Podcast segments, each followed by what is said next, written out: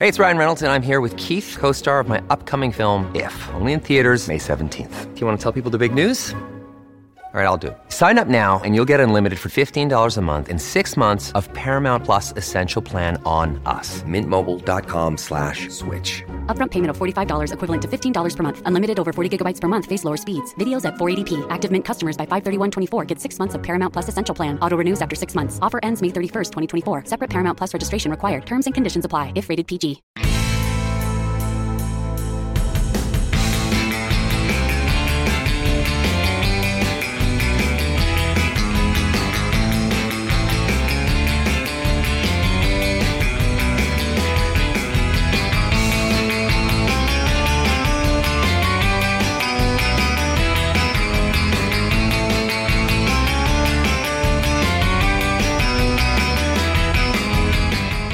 Hello and welcome to Rock and Roll Politics, the twice weekly podcast with me, Steve Richards. Thanks so much for tuning in wherever you are in the UK and indeed around the rest of the world. And today I'm delighted to say I'm in conversation with the Mayor of Greater Manchester, Andy Burnham. Uh, we'll be talking uh, to Andy about a range of things. I mean, his political career is extraordinary. He looks so young, I think, as I say in the conversation. But um, I first knew him when he was a special advisor uh, at the start of the whole New Labour era in 1997. He was a special advisor to the Culture Secretary Chris Smith, then had an astonishing uh, career at Westminster, several cabinet posts, then made the big call uh, to go for uh, being the mayor of Greater Manchester. And uh, he therefore, just in his career, reflects so many of the things we all talk about on this uh, podcast together. You know, where power lies, how you use power, whether we are closer now to 1997 uh, or is this a different period altogether? As i think and well you'll have to hear what andy burnham uh, has to say about all of that. Uh, just before we go to our conversation the usual assembly notice the live shows kick off uh, pretty soon now, and there will be tickets where you can get the tickets on the blurb for the podcast.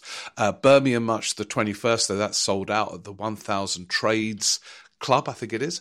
Uh, King's Place, first one of the year on March the 23rd. By the way, these all coincide around what's going to be one of the epic moments of this year the budget, uh, with that Tory parliamentary party, parts of it, you know, the Trussites and others aching for tax cuts. I shouldn't call them Trussites, it elevates her too much. Anyway, for my view on trusts, last week's uh, the podcast earlier this week.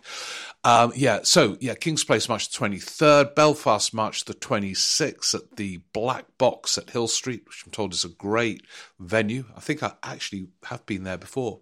The Ropetackle in Shoreham March the 29th, the Witham at Barnard Castle on April the 1st, and the Old Market Theatre in Brighton April the 24th. Put all the uh, details on the blurb for the podcast. But now, over to our conversation with uh, Andy Burnham. Andy Burnham, thanks so much for joining us. Could I begin by asking you to sort of one of the interesting things is how the hell you measure power in the United Kingdom.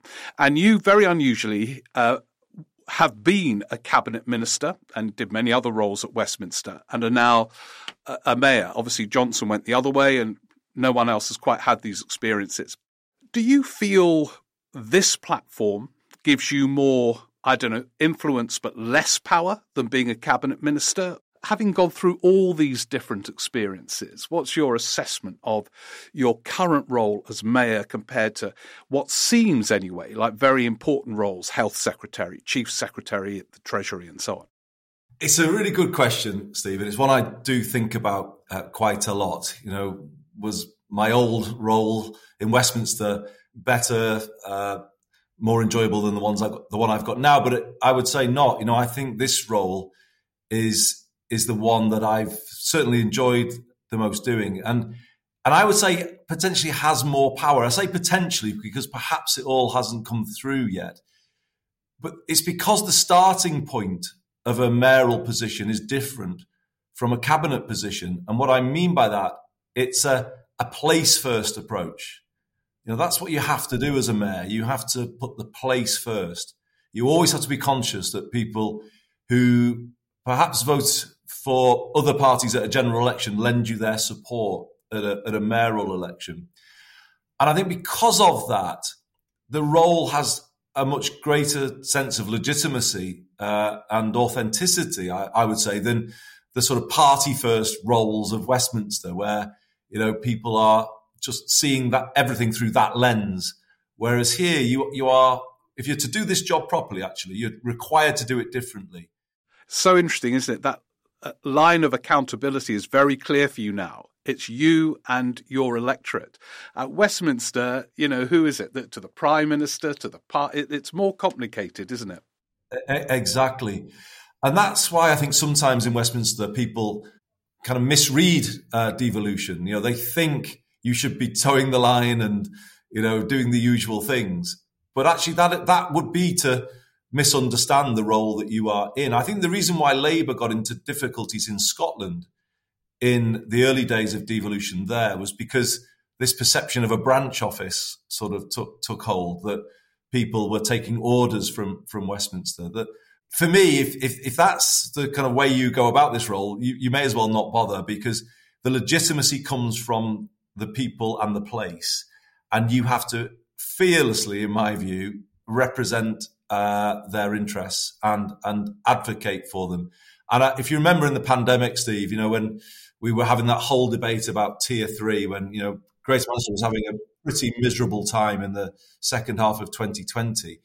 You know, it, it was my job to speak completely uh, fearlessly for the place, which I did. And I just don't think people in Whitehall understood it or, or were kind of used to it. But, but that is the role. The north of England has never had political roles that can do that. And when, when finally we had them and there was a moment when it needed to be used to play something back to Whitehall. I don't think I don't think they liked it very, very much. Yeah, it was almost cinematic seeing you there putting a case for your area um, to Whitehall. It was it was extraordinary. I mean, what was clear, you had a platform. I mean, whether they listened uh, was a, another issue, but boy, did you have a platform. Yeah, I think they I think they did in the end. But it was interesting how immediately they tried to sort of position what I was doing in the usual Westminster sort of uh, frame. You know that this was me sort of play acting or you know kind of making up a, a text that I'd received, and I was like kind of over dramatizing it, it, wasn't any of that. We'd been through two weeks of behind the scenes negotiations with them. They weren't listening in those behind the scenes negotiations. So I um, realized that I, you know, something else was going to have to be needed. It was interesting, actually, though they didn't necessarily, if you like, appear to be listening to me. It was when London went into what was then tier two two days later, and they realized that there was going to have to be funding given uh, there, that they then conceded that an 80% furlough had to be made available to people uh, who were going into tier three in the north. So, yeah, it was an interesting, uh, interesting moment. Yeah, and very, very powerful. Um, before we explore what you were doing with your current powers, interesting. I interviewed uh, Lisa Nandy the other week, uh, who said, as you know, uh, because it's it's sort of been one of the themes of the year so far for Labour at Westminster, that a Labour government would uh, give away power uh, in a way that is without precedent. Uh, it is it, it, it is on a different scale than anything contemplated before. Now, if that were to happen, what are you telling them that you need in terms of that apparent historic giveaway of power? Well, I, am really encouraged um, by what Lisa Nandy is saying at the moment. She gave a terrific speech recently at the uh, Convention of the North. I'm encouraged because Labour's been a bit late to this, if I'm honest. You know, the, the, the English devolution issue is kind of, it, it's the party has not known at times uh, or looked as though it's not fully known what to do about it. But it's now clearly moving into a different phase following Gordon Brown's uh, review. And I think the way to make this country work better is to is not just to sort of dip your toe, but to fully go with it. You know, if if you think about it this way, Steve, I think in the 21st century, change will be driven more from the bottom up by cities. And if you compare Britain to countries around the world, what, what you will find is that our cities are dramatically under underpowered, if you like, when it comes to, to, to driving some of the change that we need to see in housing or in transport. And I think my advice to Lisa and, and the party would be don't just sort of kind of become lukewarm and a bit you know warmer you've got to kind of embrace devolution in everything that it that it means, you know, which is really freeing up areas to um, to do more for themselves. Actually, what that would do is create a much healthier political culture within the country. You know, I think a sense of greater agency at local level will will kind of combat that kind of sense of done to and the alienation that comes that comes from that. So I would say, you know, it's this is working. And actually, the devolution we're seeing in England, I would say, is superior to what's going on in Scotland, where powers have been hoovered up to the Holyrood level. And there's a sort of same Westminster approach there, where it's all national and, you know, there isn't, there isn't that rooting of power at the local level. I think going from the bottom up uh, in the 21st century is, is where the most exciting change will happen. And we shouldn't just dip our toe. We should, we should sort of jump, jump straight in. So, as mayor of uh, Greater Manchester, more, what would you like? More powers over housing, more power over transport in, in, in the years to come? All of it. Oh, absolutely. Um, yeah. You know, we, we should have the ability to build um, council homes. We should have the ability to regulate uh, housing so that you know we don't ever see a repeat of the appalling case of the two-year-old in Rochdale who died because of the poor state of of, of his home. Um, we should have all of the levers of power to create a London style uh, public transport system. And by that, I mean having overland rail uh, within our w- within our system. The big missing piece at the moment is is skills. Actually, if I, if you were to say to me, what's the biggest risk to growth in Greater Manchester in the next decade, I would say it's it's the poor t- approach to technical education that we've long had in this country because the supply of talent is becoming more and more and more important in uh, city regions like ours, and the skill system isn't capable of delivering it and matching the needs of the modern Greater Manchester economy with the um, with, with, the technical education system. So that one has to be uh, solved. And I'm pitching at the moment to the government as part of a, a negotiation over over a new devolution deal for Greater Manchester for the power to create the country's first integrated technical education system, because I think that is critical if we're to um, it, to maintain growth over the coming decade. It's interesting, isn't it? Because um, if you were to get those powers, uh, you would need more resources. And presumably, you would want some of that money to come from central government. And you know uh, from your time in the Treasury, the Treasury is neurotic about giving control of the money away. Do you think somehow or other that barrier is going to be leapt over? in the next, if there is a Labour government? Or are you worried that when or if there is a Labour government, some of this enthusiasm in opposition at Westminster subsides. Because, as you know, in the build up to 97, there was quite a lot of talk of giving power away, and then, you know, the Treasury thought, no, hold on a second, we've got to hold the reins here. Yeah, I think that um, is a strong sort of impulse, isn't it, in the Whitehall system? It, it, it doesn't want to give, but it doesn't like people answering them back as we did during COVID, and it doesn't like uh, giving uh, giving power away. But for me, I think they're going to have to because increasingly in a complex world where we now find ourselves post Brexit, post pandemic, isn't it clear, Steve, that Whitehall can't cope with this, that it hasn't got the answers? That's why it seems at the moment to be in a permanent sense of. I think it's it's struggling, and it's because the wiring of the country isn't right. Um, we we are not wired up to work properly at the moment. You know, we, we are overheated in one part of the country in in SW1, and we're not. The power is not distributed in a way that supports a more balanced approach uh, to to to building the economy. I know the Treasury will always have that sort of oh, no one knows how to spend money except us, and but in my experience, national government wastes far more money on initiatives and pet projects than local government definitely. I think the kind of nature of Westminster and Whitehall leads to the waste of money. You know, the kind of merry-go-round of ministers coming in, in and out of departments, new initiatives, and then they go they go quiet because the minister has changed and someone else has got a different project. That is a recipe for wasting money.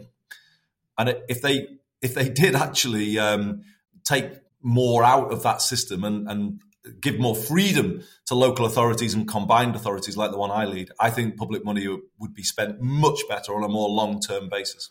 And how would something like Transport for London work where you had control over the overground in, well, presumably the whole of the Northwest? It, it, it couldn't just be you ultimately uh, accountable, presumably. It would have to be, I don't know, the mayor of Liverpool involved as well or whatever to sort out trains from Manchester to yeah. Liverpool, Manchester to Leeds, which, as you say, on a daily basis is a complete nightmare. Uh, uh how would it work? Because at least London, you've got the one mayor ultimately accountable for all of this. Uh, presumably, it would have to be a bigger range of people accountable for it to work in your area. It could work similar to the London principle. So, just to explain, I've taken the decision to put buses back under public control. Absolutely. So, yeah going to ask about That's that. going to happen yeah. later this year. So that creates the basis for a London style public transport system because if we are controlling the fare box of the buses, which we're not at the moment, but we will be uh, in a, a, matter of a few months, we can then integrate the bus fare box with the tram fare box and you can bring in that London style system. Um, was called Oyster originally, but that's that's what you can do, and the daily cap on what people can spend. The phase after that, Steve, would be then to bring in uh, overground rail, and so TFL overground in our world would be TFGM overground. So right, so it would just be your area, your your Greater Manchester initially. Yeah. So there are some commuter rail yeah. services here that sort of just very much serve the greater Manchester economy, even if they originate slightly outside. Sure. So there's a Buxton line, for instance, which is a line used heavily by uh, commuters into Greater Manchester, but obviously they live outside of our, our boundary. So one of my pitches to the government at the moment is put that within the Bee Network. That's going to be the name of our integrated system.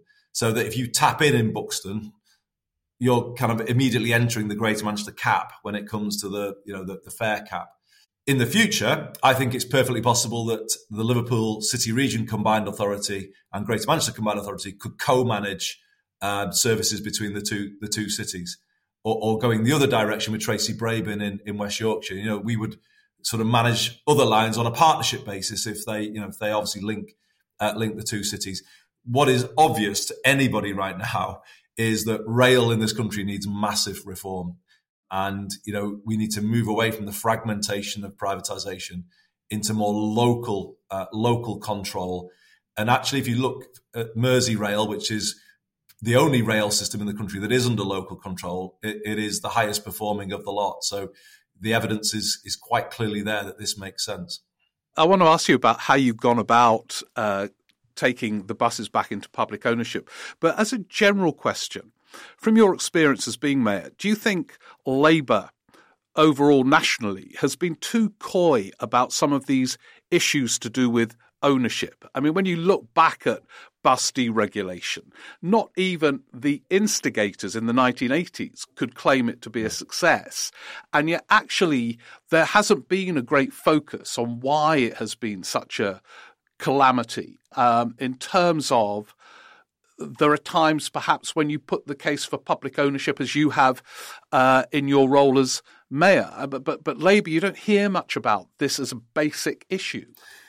Yeah, I, I think sometimes the Westminster perspective t- doesn't focus on the day-to-day reality of a system that's not under public control. I think you know it's it's too remote from that, isn't it? But if you put yourself in my shoes, when you're the mayor and you've got people saying my bus didn't turn up or you know, they're going to cut this route. When you realize you can't do anything about it if they do that, which is the reality of bus services across large parts of England, of course you start talking about public control because you can't guarantee the fares, you can't guarantee the routes, um, you, you, can't uh, guarantee the level of service in the current deregulated system. But then if you sort of apply it more broadly, uh, Steve, you look at housing and you look at the way, obviously, housing stock that was under public control in the 1980s was sold off. And then you see the condition of some of that housing now in the private rented sector. You say, well, hang on a minute. something's gone wrong here. I think what mayors are beginning to do across England is roll back the 1980s. We are, all of us, looking at more control, public control of transport, more public control of housing. I spoke to you a moment ago about creating the country's first integrated technical education system. You know, the fragmentation of every entity being sort of thrown into competition with each other. Th- these things have not worked. They really haven't worked. I would say, you know, these reforms about, uh, you know, introducing competition and the market into all of these essential public services, it's actually empowered the, the, the vested interests over the public, actually, is what it's done, and led to a very poor service being given, often at a very high price.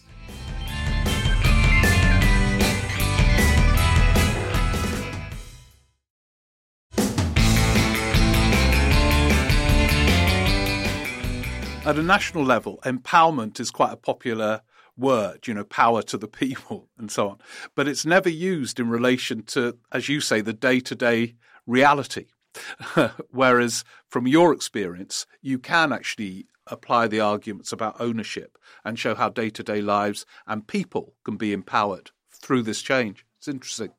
Let me give you an example related, related to climate, Steve, because I think this makes the point very well if you don't control the bus fleet, how can you develop a timetable to decarbonize it? If others are deciding when they're going to replace those vehicles, how, as a country, can we be certain that we will have a net, you know, a, a, a zero carbon public transport system by 2050 if it's other entities that are making the decisions about when uh, and how fleet is replaced? By going to the approach that we're going to, we will decide what buses are on our roads. And therefore, we will decide the pace of change towards decarbonisation. On so many levels, it makes sense. You know, it makes sense in terms of keeping people's fares low, but also in terms of obviously rising to the climate challenge. Now, you are probably better placed to make a judgment on this than anyone else. Do you think the national Labour leadership on this issue, this area, of who controls what, empowerment, and so on, are being too cautious? Or do you think these arguments can't be won at a national level and it has to be driven by people like you from Greater Manchester?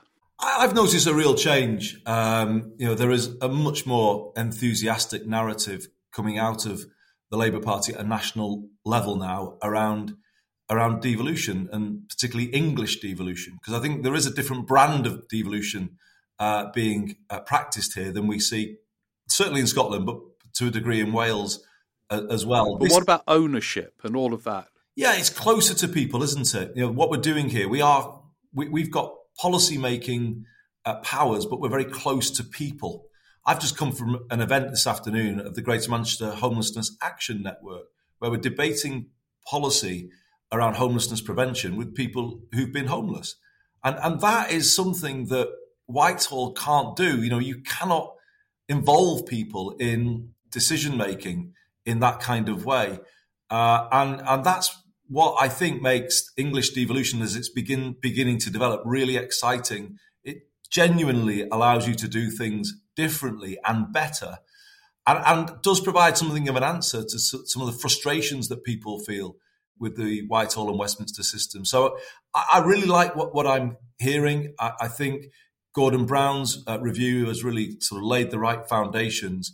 But but I would say, you know, it, it, actually for the next uh, Labour government to be a success, you know, work with these new combined authorities because we can help you deliver more quickly. You know, that that's the way we need to start thinking uh, about it. That there's some sort of competition going on between regional uh, decision making and national. Well, no, that, you know, we, we can really make this work for both sides, and, and in the process, make uh, make Westminster more functional as well. Do you think your experience as mayor has made you more radical? I I was always to the left of New Labour in that you know, I, I often had, well, I, you know, when I was health secretary, you might remember, Steve, I, I was quite clear that we'd let the private sector too far into the NHS. And as I kind of grew in confidence, I guess, as a politician, I started to say those things more.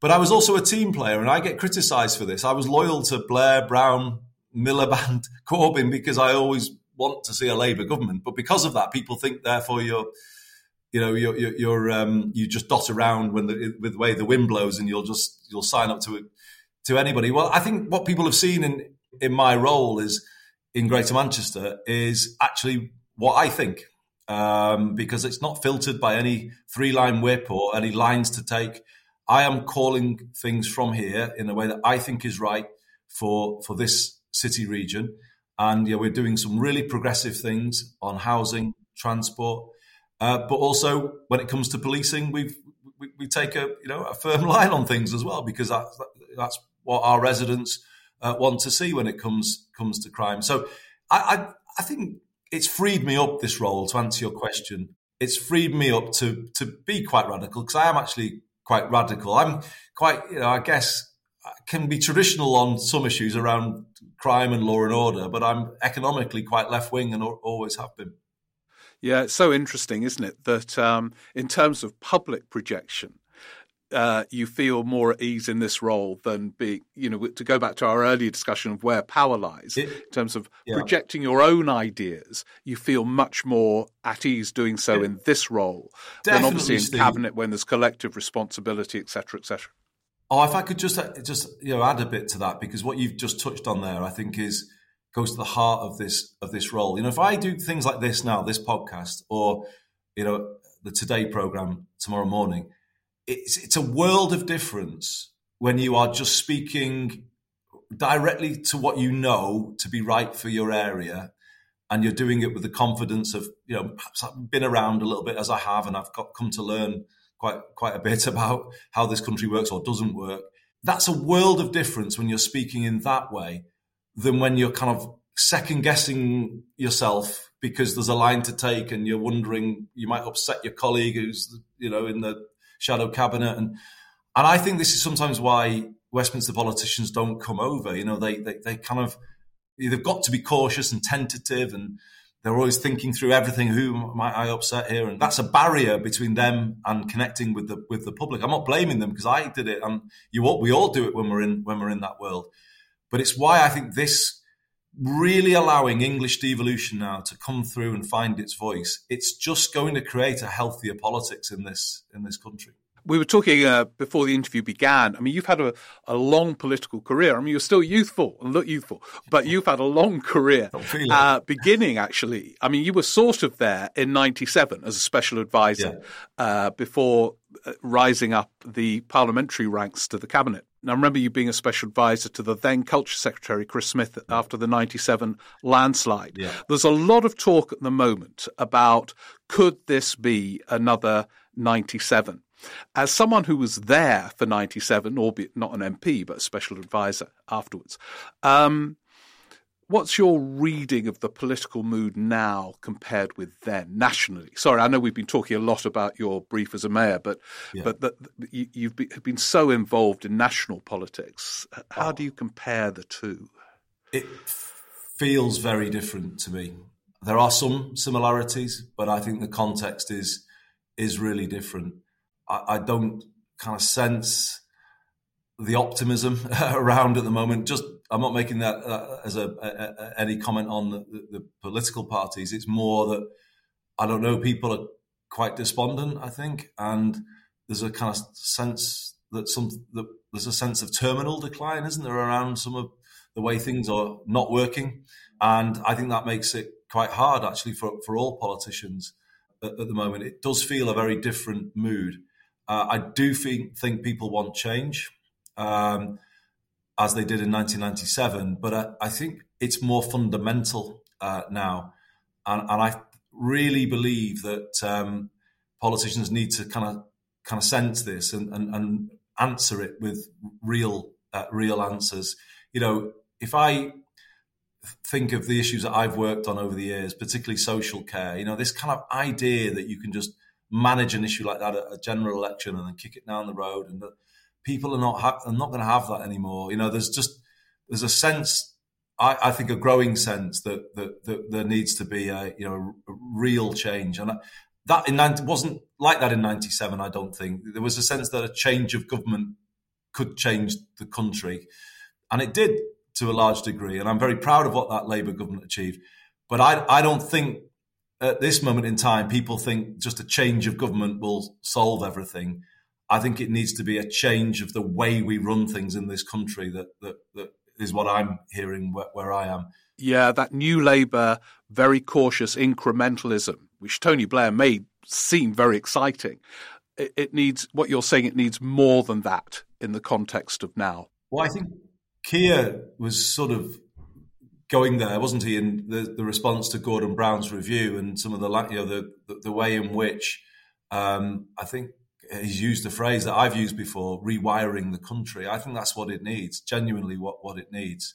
We're not set up for success at the moment. We're not set up to allow the north of England to flourish, if you like. You know, it's we're, we're just not wired to, for those things to happen. And, you know, people are increasingly impatient now of the failure that they feel is inflicted upon them. So I don't think, you know, it, it is more, there's a deeper sense here of, of decline. And, and I think it's a different context in which the next general election will need to be fought. And it's a hard one for Labour, isn't it? You know, because they've got to stay credible and put forward a, you know, a costed programme and, and all the rest of it. But it's, it's not incrementalism that, that is needed here. It, it is genuine change and then winning public support for that change. Yeah, yeah, it's a, it seems to me a very different context from '97, unrecognisably so. Yeah. Finally, we're out. We, we, we're out of time, but uh, you're a passionate Everton supporter. You've got a new manager. Are you excited after uh, you beat Arsenal the other day? So it, it must it must feel exciting, but it's been such a traumatic season for Everton. Sorry for podcast listeners who aren't interested, but I just know how passionate you are about it. Oh, so, was it when I used that phrase "terminal decline" that you thought of Everton? Oh yeah, yeah. Were you thinking of Everton? you know, I, oh, I, I love that club so much. Honestly, I think you know that, don't you? And and I was there yeah. on Saturday, and I, I, really felt for Frank Lampard because he, he, he did a brilliant job last year in you know turning a, a terrible situation around, and I feel for him because things just didn't go his way this year for one reason or, or another. Um, but it has felt like we, you know, this, you know, it has been a bit of a, a metaphor for the country, maybe that you know things not working. Well, it felt like this grand old club was sort of, uh, but but something may just have changed, and uh, you know, new. I, I, I, said before that you know maybe uh, could, could a, a, change of leader change change the country? Well, in this case, change of leader can definitely change a club because it felt different to be at Goodison Park on uh, on Saturday, and I think Sean Dyche and Everton are, are a good fit. We'll see what um, will the rest of the season holds in store. But you know what, Steve? This is the emotions of this are hard for all of us because Goodison Park is on its on its way out. You know, the grand old lady is, you know, got a couple of years at most left, and a new stadium is taking shape on the the banks of the Royal Blue Mersey. And if we can just get there with Premier League status, that that will give me hope um, that you know that all things can be turned around, and uh, you know we, we we we will certainly have Evertonian hope again. But yeah, been a tough been a tough time to be a toffee. Yeah, politics, football, hope, despair. It's got yeah. the lot, hasn't it? Both of them. it's all there, isn't but, it? But you know, I, I, get on so well with Steve Rotheram, the mayor of the Liverpool City region, and I do think yeah. the north of England is rising again. You know, I don't know if you feel that yet, but we do. You know, things are changing here. There's a new optimism amidst the difficulties I was talking about. People are more confident about the north and its voice and its place than, than any time in my lifetime.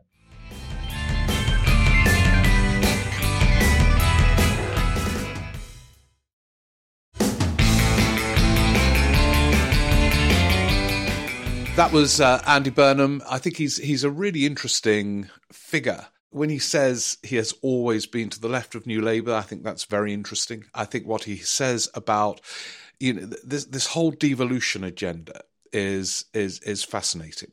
Uh, there are arguments we've explored it on this podcast uh, for actually quite a degree of centralisation to make sure you get the resources in the right places, etc., etc. Um, but I thought his argument about how, uh, in a way, Britain could become, or certainly England with its structures, becomes more radical uh, because you know, uh, you know, Andy Burnham can make the case for public ownership of the buses and to highlight the craziness of the deregulation that took place in the 1980s fearlessly because he knows it's popular. Uh, he's there and has the direct engagement and can sort of cite this policy around transport to highlight a sort of wider argument about ownership. But at Westminster, there is this, you know, certainly on the Labour side, fearful timidity of um, actually taking on some of these arguments. So the closer you get to the voters, ironically, it makes it easier to make these arguments. Anyway, uh, I thought it was a very interesting interview. We've got a fascinating one coming up uh, next week as well. But thank you to Andy Burnham for taking part. Thank you all for listening. And yeah, let's gather again to try and make sense of it all in these uh, crazy times. Thanks so much. Bye.